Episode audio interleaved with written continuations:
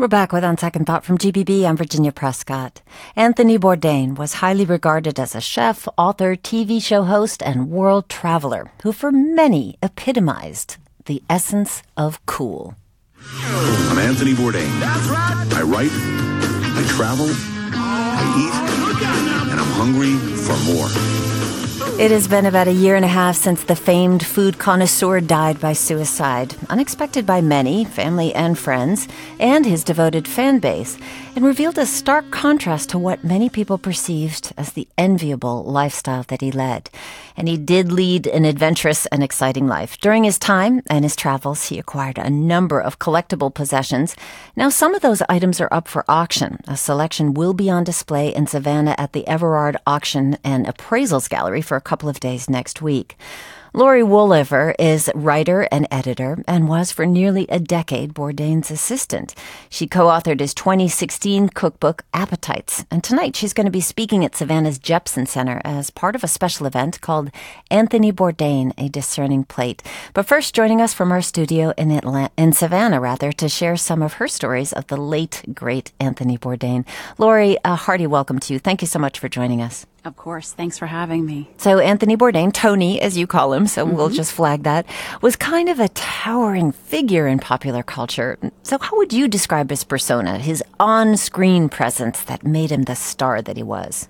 Sure. Uh, he was someone that people thought was very cool. I think he came at travel and food writing as a completely fresh voice when he first started. Uh, he was incredibly charismatic, and he had this way of making people feel that if they ever met him, he would be as interested in them as in anything else he was seeing in the world.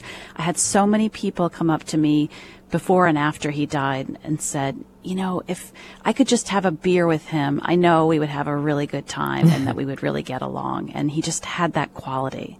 Um, even before television and media, he was a chef in New York. You didn't know him back then, but what do you know about him as a chef? I met him right at the end of his time working as a chef. Uh, he was always very careful to say, I'm not a world class chef, and I wasn't a world class chef. I was a very competent uh, working chef for almost 30 years, very good at getting food out fast, hot, and consistent, and leading a group of people and getting them to do what they need to do. And that really is the definition of a great chef, more so than someone who's bringing their incredible creativity to a very small group of diners, someone who day after day after day shows up and gets the job done. Beyond the kitchen that people could visit, he really started getting noticed for his writing when an article in the New Yorker came out. It was called Don't Eat Before Reading This. Why did, why did that get him noticed? He sort of blew the lid off what people understood about restaurant kitchens and about how things truly work.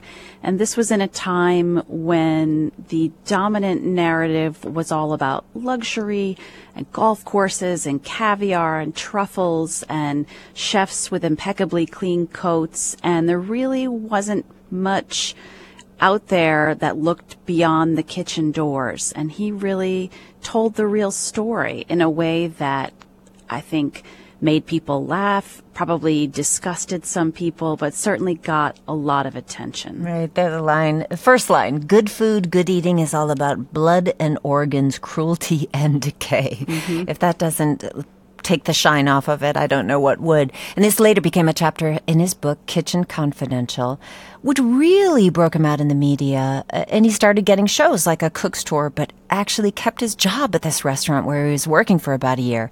I guess he was unsure that his work in the media would, would last. Clearly it did. What, what do you think made him so successful in that realm?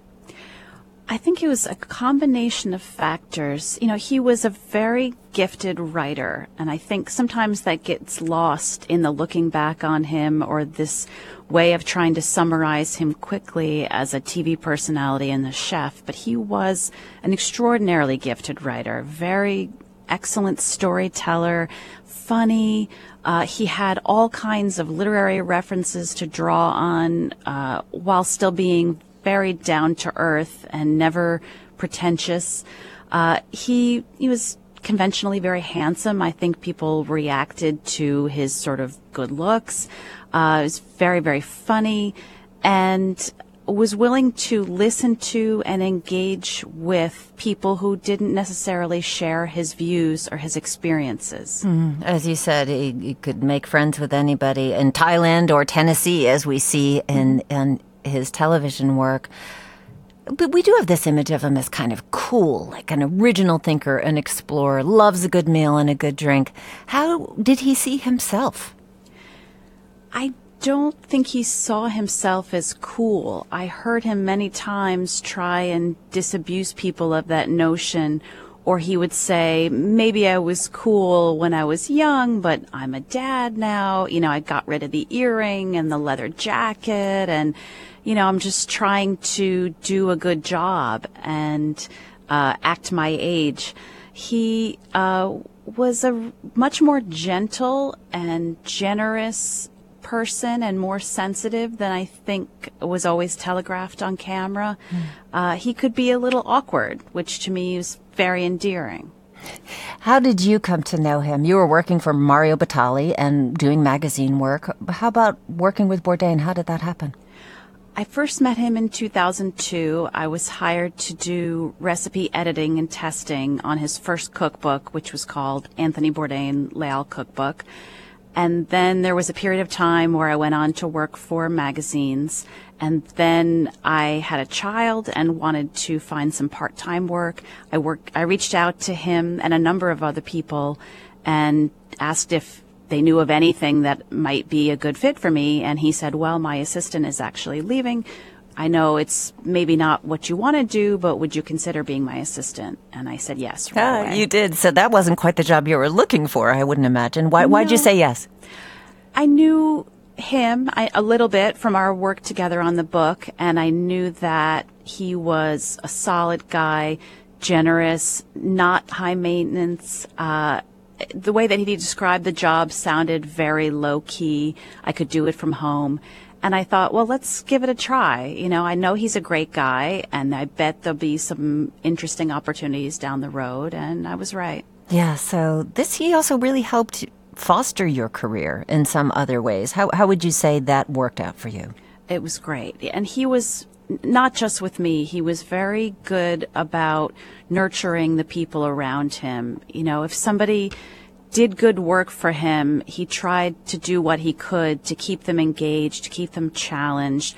So a lot of my job was making restaurant reservations or handling logistics and communications.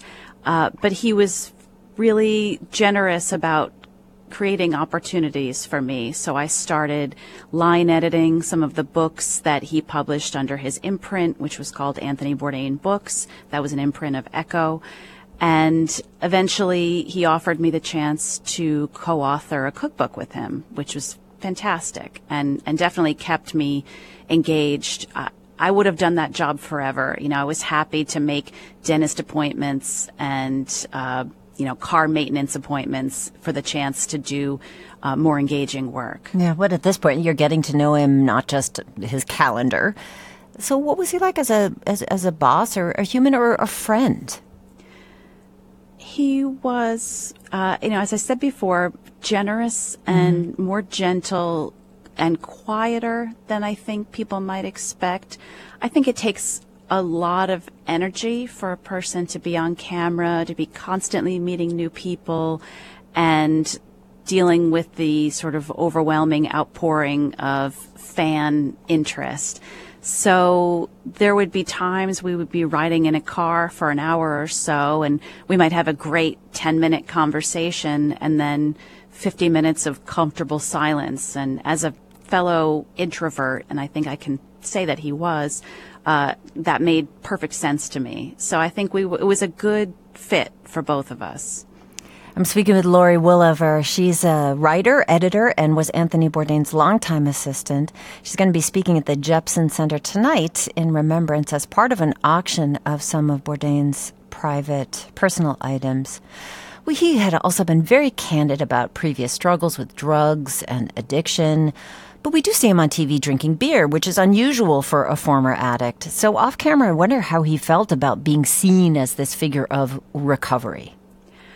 I think he was very careful, and in my experience with handling, um, oh, what's the word I'm looking for? Requests to speak to groups or to be uh, a figurehead for a certain type of recovery. He was very careful to distance himself from that. I think he was aware that his form of recovery from narcotics use was not the norm and not the accepted way that people tend to recover from these things. And he was never wanted to be the poster boy for anything, really. He was very careful not to be labeled an activist or a journalist, and certainly not someone who could uh, offer advice on how to overcome drug addiction. Well, there is an episode from The Layover. This is he goes from city to city and comes to the to find the special spots in them. In 2013, he highlighted Curly's Fried Chicken, the Octopus Bar, the Earl, Holeman, and Finch in Atlanta, and the expansive options along Buford Highway. We also hear a clip when he visits another legendary Atlanta location. Let's hear that. One last stop in Atlanta. Where else would I be? Poncey-Highland neighborhood and the Clermont Lounge. This place should be a national landmark. The most beloved institution in the entire city. A place of Renaissance era beauty and erotic and sophisticated nightlife, where the shots flow out in tiny plastic cups. That's the Clermont Lounge, a legendary strip joint in, uh, or, or gentleman, or whatever club. Actually, that's one of the places where you find the ladies who lunch sitting cheek by jowl with the, you know, the tattooed set at the Clermont Lounge. And you were working on a new book with him last year, a travel book. What was the vision behind that? The vision behind our travel book is sort of a look at the world through Tony's eyes. You know, he's seen so much of the world. So let's highlight some of the best things that he's seen in his almost 20 years of televised travel. And so we had about two or three months of work into it before he died. And so that's something that I've had to finish up on my own in the last year. And that'll be coming out in 2020. Oh, that's an interesting exercise for you, sort of mm-hmm. picking up on work that you started together. Mm-hmm. Especially, you know, this is, it was such shocking news for everybody when he died in, what, June of 2018. I think, what was it like for you seeing this outpouring of sadness and tributes on social media to somebody who had been your friend and other people only knew by the warmth of his reputation? It was really surprising in a way. I think I'd lost perspective on how huge he was in the world, how far ranging his impact was because he was my boss and someone that I dealt with pretty much every day. And to see both Presidents Obama and Trump acknowledge his death on that day sort of drove home the, the reality of how well known he was, how much his impact had uh, spread across the world, really. I mean, there were tributes from all over the world and people that he had met and filmed with and people that he had never met and countries he'd never been to. So it was, it was surprising and uh, a small comfort. Well, now the other thing that he's left behind in his legacy are actual material items. Amazing stuff going up for auction. Wooden sculptures from travels in Africa, Thailand, Colombia. Fantastic art from Ralph Steadman, Brad Phillips, John Lurie, uh, and and and one particular thing, his knife, his custom-made knife. Can you tell us? Is there anything in this? Big group of stuff that actually stands out to you, or a story that you want to share with us about how he got it. Well, the knife in particular is so special. It's every single one of these knives that are made by Bob Kramer in Olympia, Washington. They're made by hand. Uh, generally, customers enter into a lottery system to even have the chance to place an order for a knife because the demand is so great. So this knife is heavy in the hand, but not awkward. And the blade is made of 800 hand hammered layers of meteorite and carbon steel. And so the uh, sharpness is extraordinary. It holds the the edge beautifully, and it's just a really beautiful object in and of itself. What will it mean to you to see that knife go to somebody else? Well, the price is such that I know that whomever is the high bidder will really understand and really appreciate the value of this thing. I think that Tony would want someone to use it. He was not at all emotional or sentimental about what happens after death.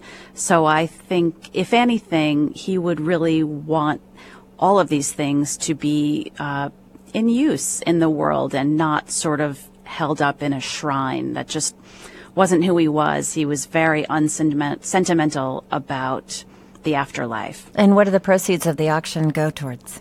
So 40% of the proceeds are going to a scholarship fund that's been established in his name at the Culinary Institute of America. And that is the school where he studied culinary arts. And that scholarship in particular will be for students who are pursuing international studies.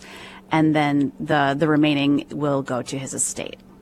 You're also helping contribute to Bourdain's memory in a different way, working on another book that started about a year ago in addition to the travel book. What what is this one going to be? That's right. This is an oral biography of his life. So I'm interviewing about 75 people who knew him well all throughout the course of his life and sort of crafting a new narrative of his life story through the stories that other people tell about him and how they came to know him and spend time with him. Laurie Woolever, thank you so much for speaking with us. Thank you. Laurie's a writer, editor, and Anthony Bourdain's longtime assistant, co author of his 2016 book, Appetites. She's going to be speaking and sharing stories tonight at Savannah's Jepson Center for a special event called Anthony Bourdain, A Discerning Palate. It's beginning at 5.30. It's part of the auction. It's part of an auction that some of Bourdain's private possessions will be featured at. So a selection are going to be on display at Everard Auctions and Appraisals Gallery in Savannah. One of his records, I'll Be Your Mirror by Velvet Underground. We're going to leave you with that as we wish you a great weekend and come back and join us again on Second Thought. I'm Virginia Prescott.